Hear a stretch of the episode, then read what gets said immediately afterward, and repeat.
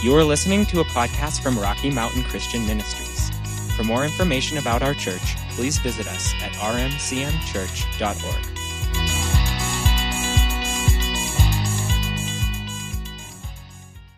So we're going to go back. We're going to pick up kind of where we left off. I am going to review just a little bit. Some of you haven't uh, been here.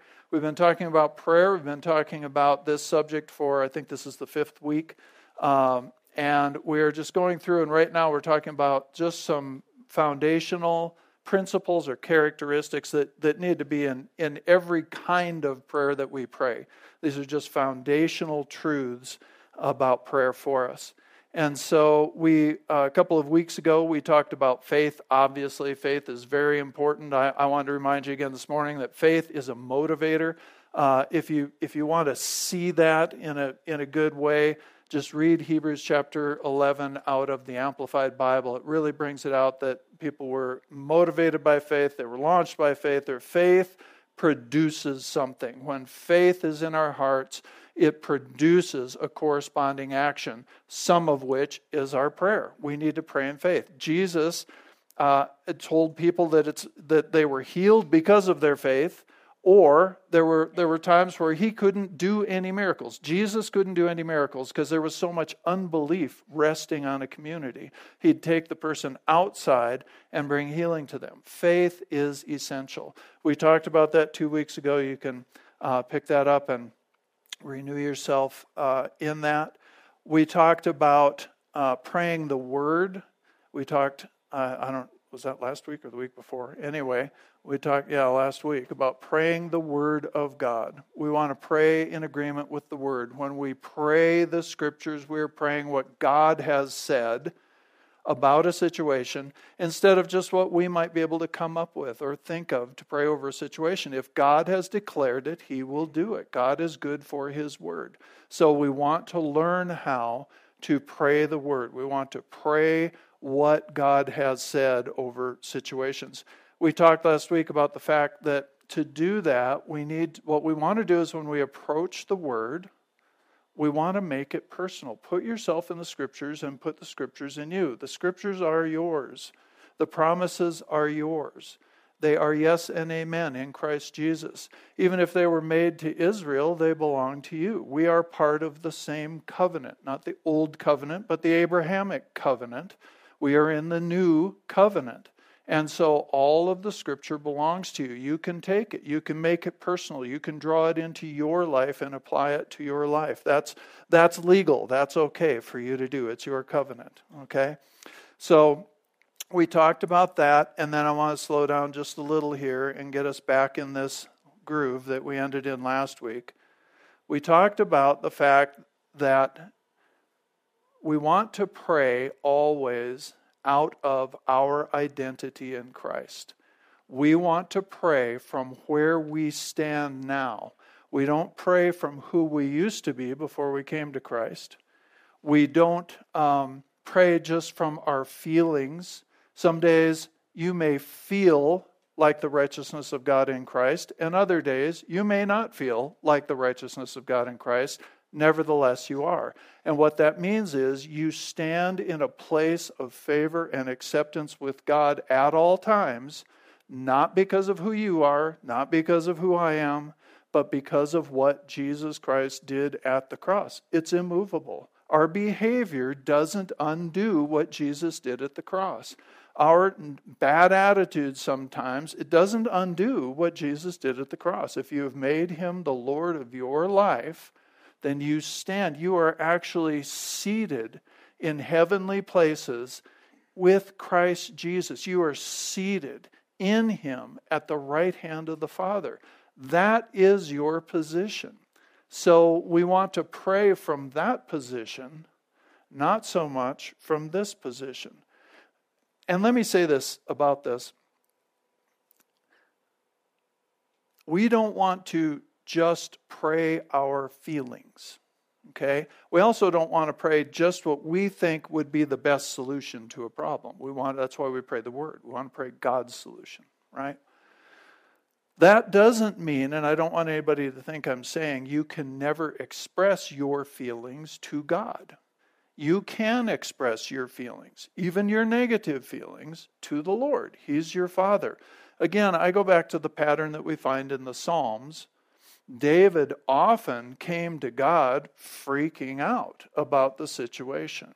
He started there, but he never ended there. And that's the important thing. There are times when we need to just pour out our heart to God, and God's okay with that.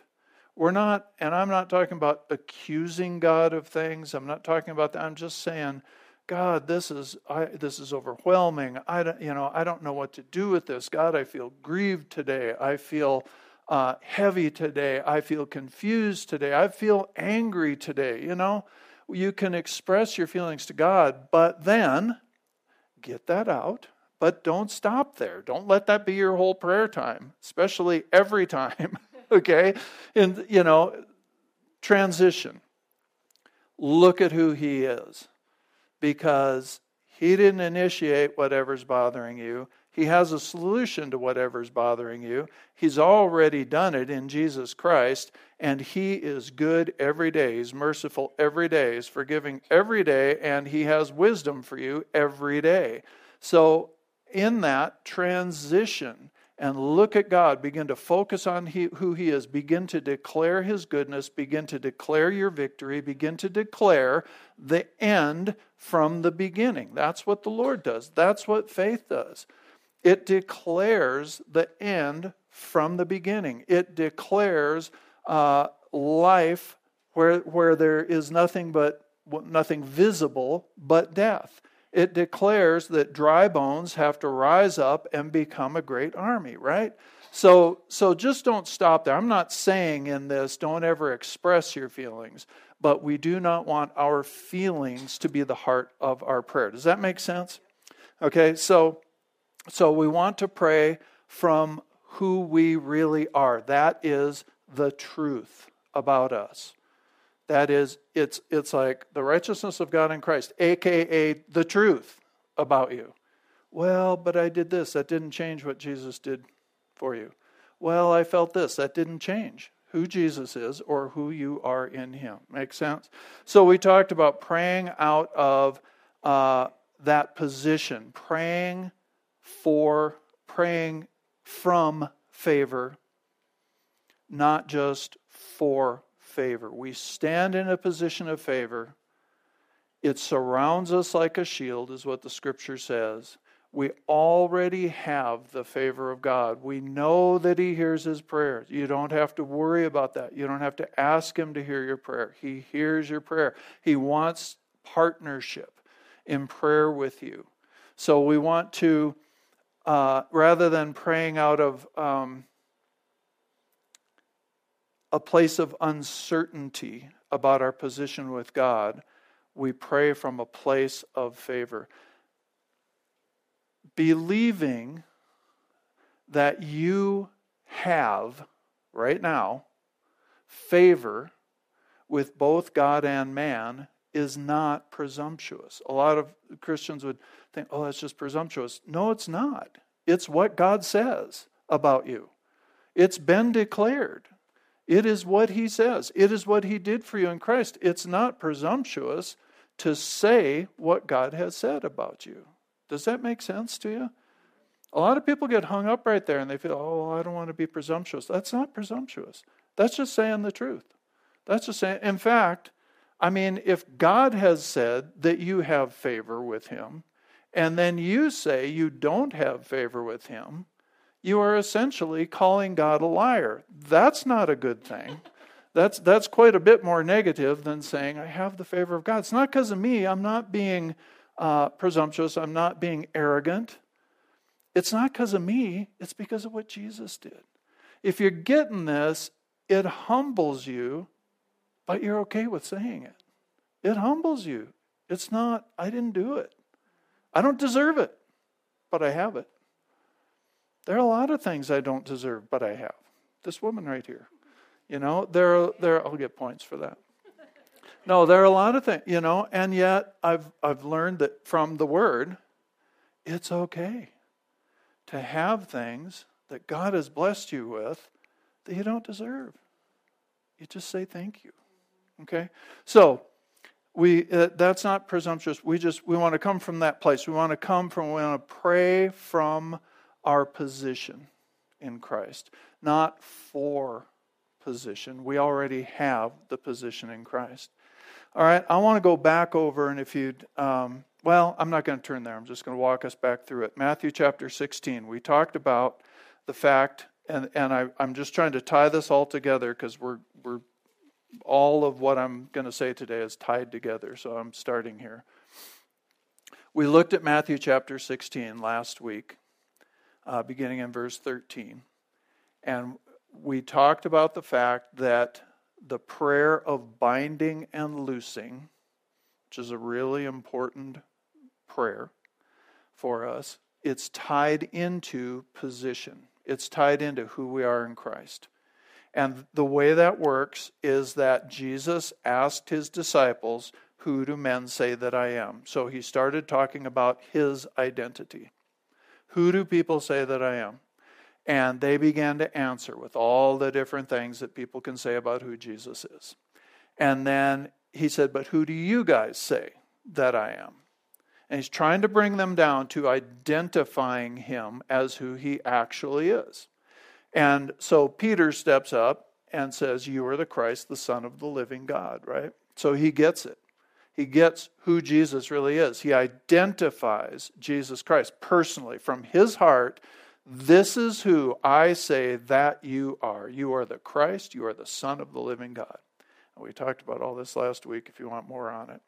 From that, from, from Simon, son of Jonah, saying, I know that you are the Christ, the Son of the living God, Jesus in turn gives Peter a new identity or identifies him, tells him who he is.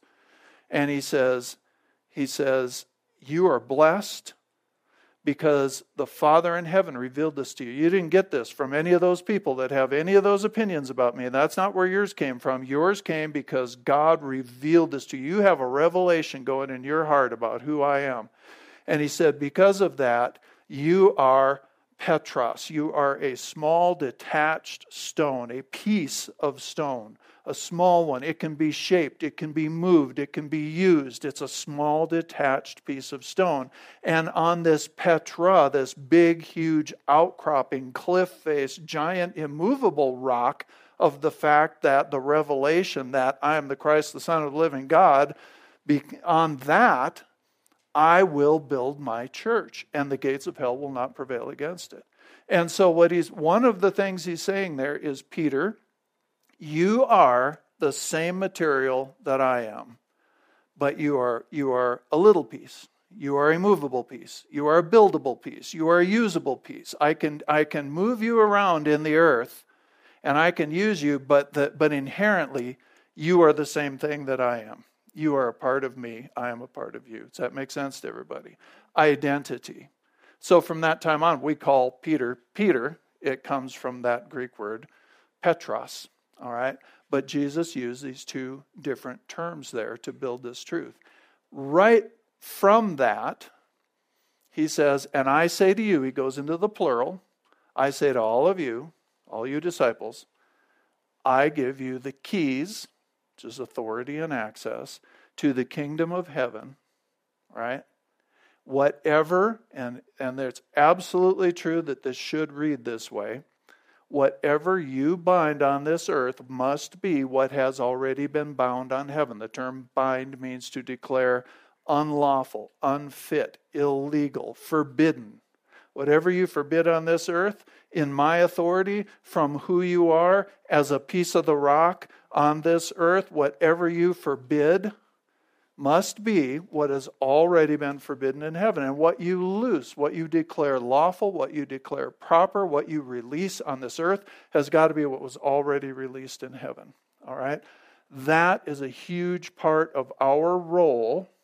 And sometimes we say it that way. Sometimes we say, I bind this and I loose that.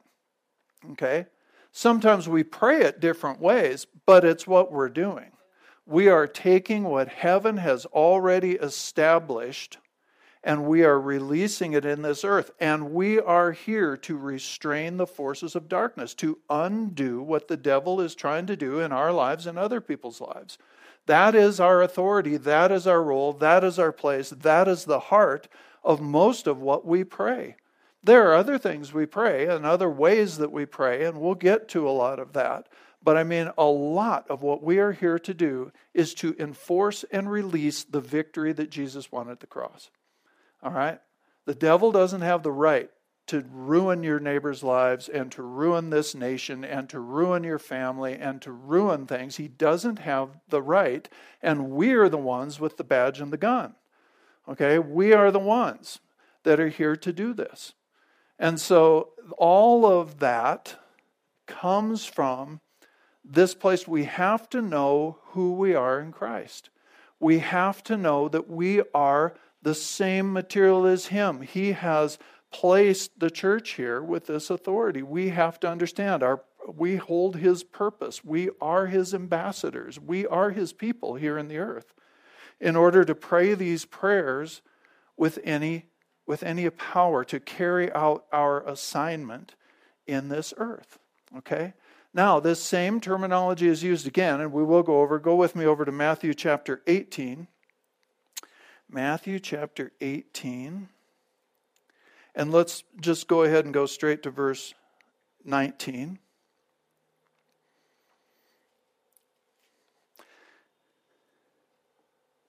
He says, Again I say to you, hold on.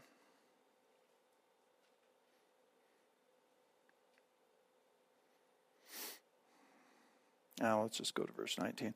Again I say to you, that if two believers on earth, I'm reading this from the Amplified, agree, that is, are of one mind, in harmony, about anything that they ask within the will of God, it will be done for them by my Father in heaven. For where two or three are gathered in my name, meeting together as my followers, I am there among them.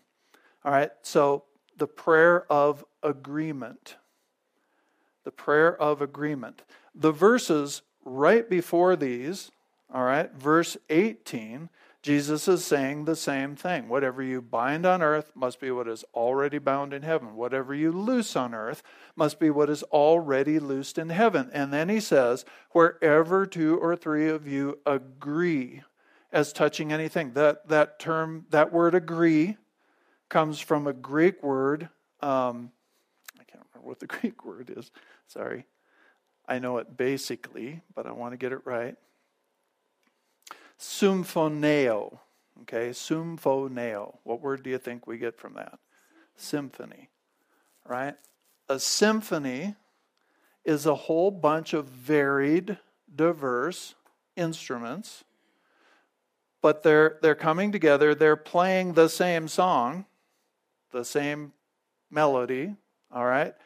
They each have different parts, but they are harmonizing together. They are making one sound, a complementary sound. This is the word that Jesus used to say where two or three of you agree as touching anything on this earth. We talk about in music, they talk about harmony, which is different notes, several different notes that are complementary to one another that played together make an expanded sound. They make a fuller, richer sound, a harmony. You know, we'll be listening to something, you know, driving on the road, and Carol will say, Oh, do you hear that low harmony or do you hear that high harmony? I'm like, Uh uh-uh. uh I, I don't. I, I, you know, once in a while, if we really work on it for a while, I can pick one out, you know. I can't do it but I hear the full rich sound. I hear the difference between when one person is singing the melody and when one person is singing the melody and somebody's doing high harmony and somebody's doing low harmony, you get this rich voice. Okay, those are the those are the images that Jesus used here about us praying in agreement. There is a multiplied power in the prayer of agreement. And people, you know, I've had people ask me, why is that? I don't know. I don't know. All I know is that God Himself lives in a level of community that we can't even wrap our heads around. God Himself is one God in three persons. Perfect harmony of nature and purpose between the three. The three are three, but they are one. How does that work? I don't know. I think it was Barb was asking, you know, a couple weeks ago we had a children's church meeting. She was saying, you know, how do you explain that to babies? I don't even know how to explain it to adults. You know, I mean, we all kind of, it's one of those things you have to receive. You have to realize this is who they are. They live in, in, a, in a place of love and agreement that is so strong that they are one. They are the Trinity. They are the Godhead, and yet they are they. Okay, all the way back in the Old Testament, the uh, the Hebrew word Elohim is a plural word that was translated God. It's plural. It's all through the Scripture. God is plural, but He's one. If you figure it out, let me know. So, but so so here it is. He has given us this kind of prayer. So I said this to you last week, and I want to reiterate it. The thing about this is, in order to pray a prayer of agreement, we need to actually be in agreement. We need to actually, to the best of our ability, at a heart level, at a faith level, we need to be in a place of agreement. And I said this, and this not everybody's happy about this, but it's still the truth. You can pray with any Christian, absolutely, to a certain level.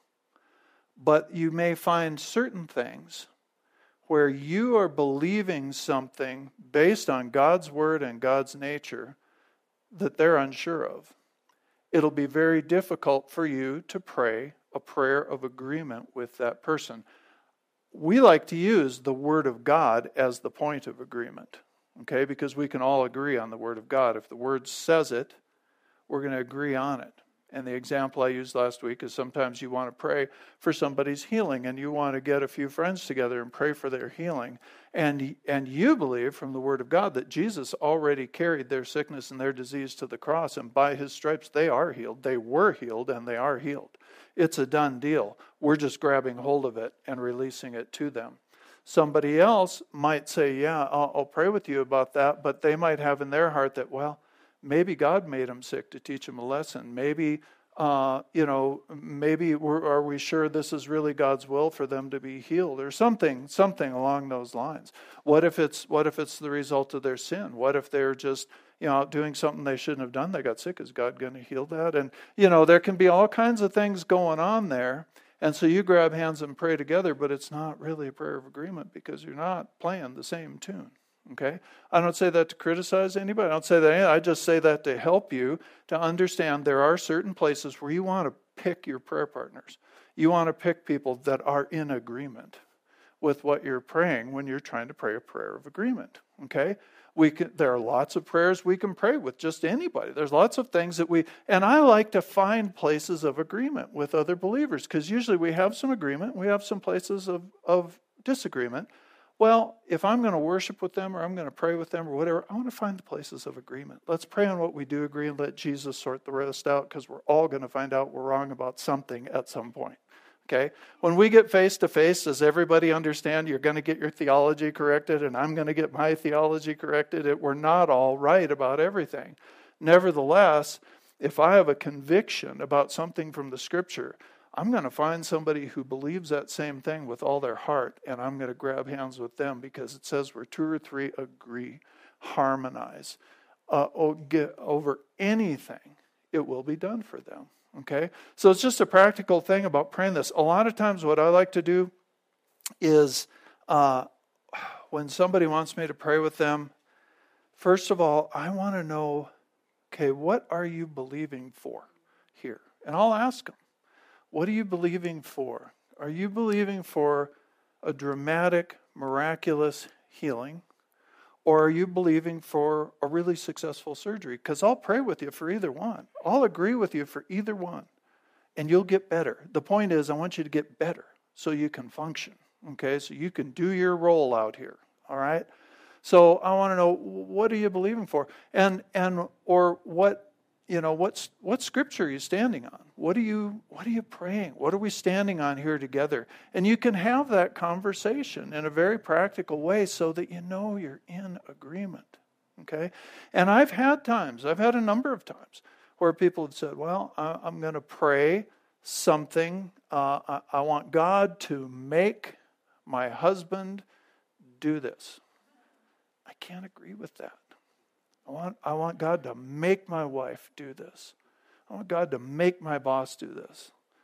It's manipulative, it's coercive, and God is not manipulative or coercive.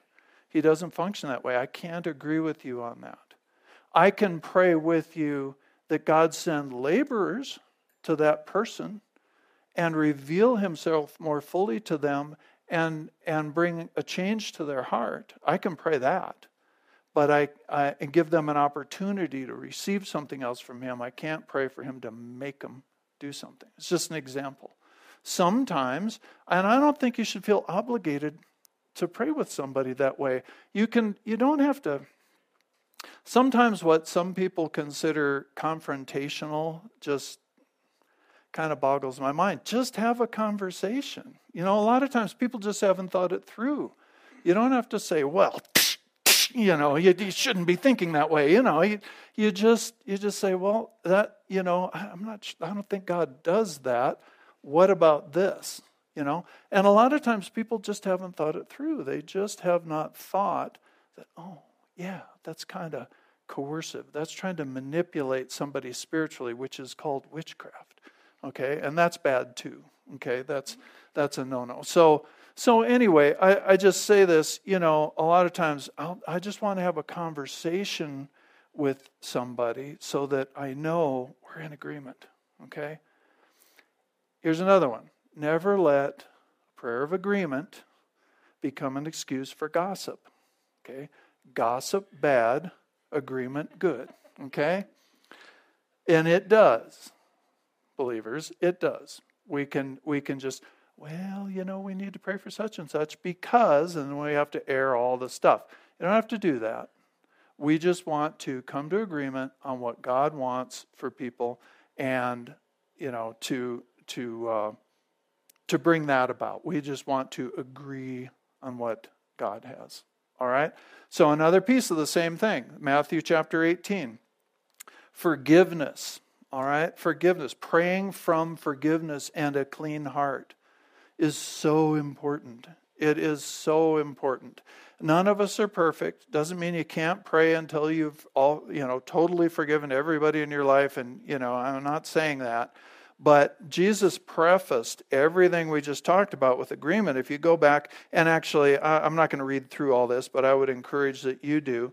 It talks about, beginning in verse 15 of Matthew chapter 18, verses 15, 16, and 17.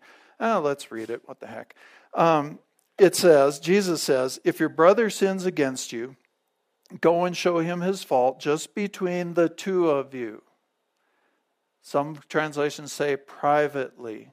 Okay, you're, you're protecting that person's dignity when you just go and have a one on one conversation with them when there's strife in the middle of something. Okay? That is the first step that Jesus gave us to overcoming strife, to forgiving someone, to, to repairing and restoring a relationship. Go to them privately. Well, I don't like to do that. Jesus said do it. Okay? This is so important. So few people follow these, the really simple instructions. So go and show him his fault just between the two of you. If he listens to you, you've won your brother over. That happens sometimes. sometimes, uh, most of the time, I would say a situation can be settled with just the two of you. You don't have to bring anybody else into it. But if he will not listen, okay, if his heart is closed in the situation, if he will not listen, then take one or two others along so that every matter may be established by the testimony of two or three witnesses. If you get to this point, you're taking a couple of other friends. Here's what you look for. You look for, first of all, this is not your personal army that you're taking to bash this person, okay? This is not the people that you really talked to for several weeks before you went to him privately. Okay? This this is these are people that have the same heart. They want to see the relationship restored. They have godly wisdom. They're going along with you. It's best if it's friends of both people. That's that's how it works a lot of times. And the point is not to prove the other person wrong. The point is to restore the relationship. Why? Because we want to be able to pray in agreement. We want to be able to bind and loose. We want to be able to have effective prayer. So we've got to get this stuff resolved. We've got to get this situation resolved. If we bury it, it's just going to come up again. When you bury strife, you're planting a seed, and it comes up again. It comes up in resentment, it comes up in anger, it comes up in all kinds of ugly ways. And so we need to get this resolved. So you tried, you went, on your own. You prayed first. You, you got as clean a heart as you could before God. You go in realizing that, hey, maybe my viewpoint isn't 100% right either. And your goal is not to prove that you're right, it's to restore the relationship. You may even agree to disagree in the end over whatever it is, but you agree. You're friends again. There's no strife. There's no room for the devil to get into that relationship anymore, right? You get to the second situation, and sometimes you have to take a couple people along. They act as witnesses, they try to coach, they try to help the two of you, and you take that step, okay? And if that doesn't work, it says then you take it to the church. And that I believe that means church leadership. Somebody, somebody, a more mature believer than you, or whether it's a pastor, a small group leader, just a more mature believer along the way, you, you take that person along. And, and I typically tend to think of this in terms of I want to find somebody who's in for lack of a better term, in that person's spiritual chain of command, somebody they respect spiritually. Again, maybe a small group leader, maybe a pastor, whatever. Somebody they respect. Because a lot of times the problem is they don't have enough respect for us to listen to what we're saying. That happens, you know? And, and so we're taking, we're bringing it to another level, and we're bringing it to that level again to try to restore the relationship. We're trying as hard as we can to bring peace. We're trying to get this thing solved. That is, that's got to be our heart motivation. It can't be just to prove that you're right. Okay, you've got to get that out of there. And you've got to say, no, this relationship between Christians, the devil loves to separate Christians. Why? Because the prayer of agreement is so powerful. He loves to get us mad at each other over doctrine. He loves to separate marriages. He loves to separate uh, husbands and wives from their kids. He loves to, he just loves to bring division. He just loves it because it makes us ineffective. So if we can grab that, then we can go through this whole process truly trying to have love win and restore the relationship. Okay? And then it says if that doesn't work, then you begin to treat that person as an unbeliever. How do we treat unbelievers? Anybody got a guess? Kindness, love, forgiveness. We start showing them the kindness of the Lord, the mercy of God, the love of God. That's how we treat unbelievers. We, I think we probably all read that verse the same time and thought, oh, good, now I get to, you know. No, that's not how we treat unbelievers. We are the church. We are trying to, what we're trying to do is restore that person into a place of relationship with Christ where they can get past the strife and the animosity. Okay? This is how Jesus says to come to a place of forgiveness. And he says over in uh, Mark uh, back over, we, we looked at some of these verses earlier on in this whole thing. Mark chapter 11, verses 24 through 26. We read some of this, but he says, Therefore I say to you, when, uh, when whatever things you ask when you pray, believe that you receive them before, and you will have them. Remember that? We talked about, we were talking about faith. The very next thing he says is, And whenever you stand praying, if you have anything against anyone, Forgive him, that your Father in heaven may also forgive your trespasses. But if you do not forgive, neither will your Father in heaven forgive your trespasses. Harsh verse. Basically, what he's saying there, it's not that God, I, I don't think it's about God withholding his forgiveness from us. It is about us blocking that forgiveness with unforgiveness in our hearts. we hold unforgiveness in our hearts, it is very hard for us to receive mercy and forgiveness for stuff we don't deserve when we won't forgive others of things maybe they don't deserve. Okay? So Jesus said, whenever you stand praying, if you have something against them, forgive them. If they have something against you, go talk to them. All right? This is critical, and I have to say, I think this is done about 2% of the time. All right? It is, we need to get better at having a discussion without feeling like it's a confrontation. We can disagree without being real disagreeable. You got, and I, and I think there, uh, the reason I've tried to present this this time the way that I have is because I think that the security to go to somebody that you have been offended by or hurt by or you've hurt them or something, the security to do that is found in knowing who you are in Christ. It's found in that identity piece so that you can go with a clean heart. You can go knowing who you are and where you stand, and you can have a conversation even if it's uncomfortable. A lot of us just, we just need to get better at this. We just need to practice it. Because otherwise, we back off, we bury stuff. Maybe worse than that, we go gossip about them, talk about them, whatever. But, but I mean, a lot of us just back off. We try to bury the problem, and we do bury it, and it produces. So it just produces more problems in us and around us. I'm out of time, which is really a bummer because I wanted to get to talking to you about praying the will of God because that's not quite as cut and dried as it seems either. But we're going to cut it off right here. And let's go ahead and stand up and pray together this morning. Thank you, Lord. Thank you, Father God. Lord, you are so good. And as, as I pour all this out today, Father, I pray that everybody that hears this, whether now, whether in this room, live stream, or later, uh, who comes across it on the internet. Father, I, I just pray that for all of us, Lord, we would grab hold of these principles and dig into them so that we could simply become more effective in praying for the people that you give us to pray over. Father, we do believe that prayer is essential and important, Lord God. Father, we recognize that you've set us in this earth Lord, to grab hold of what you have done in the heavenlies and release it on this earth to bring tremendous blessing to freedom. Lord, we want to break the power of the enemy over people's lives and release them into freedom.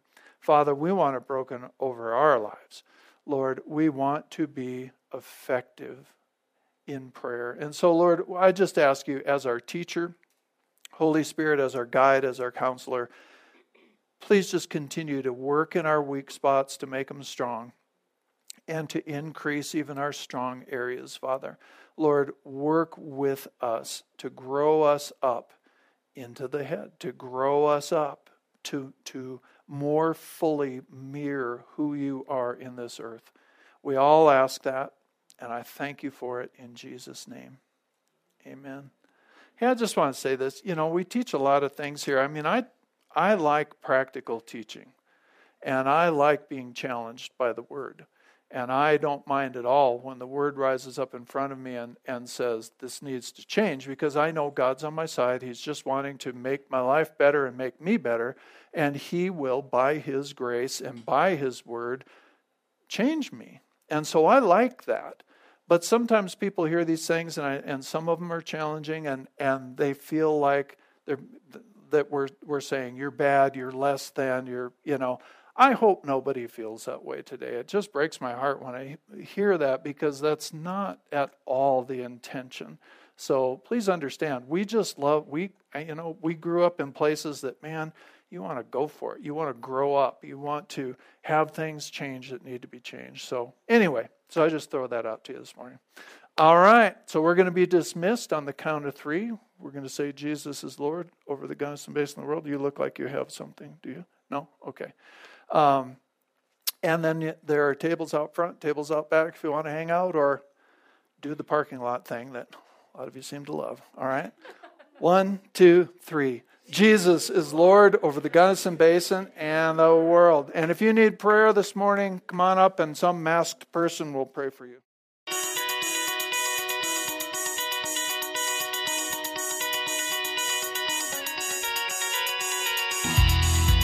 Thank you for listening to this message from Rocky Mountain Christian Ministries in Gunnison, Colorado. We hope you will visit us at rmcmchurch.org, like our Facebook page, or subscribe to our messages on YouTube.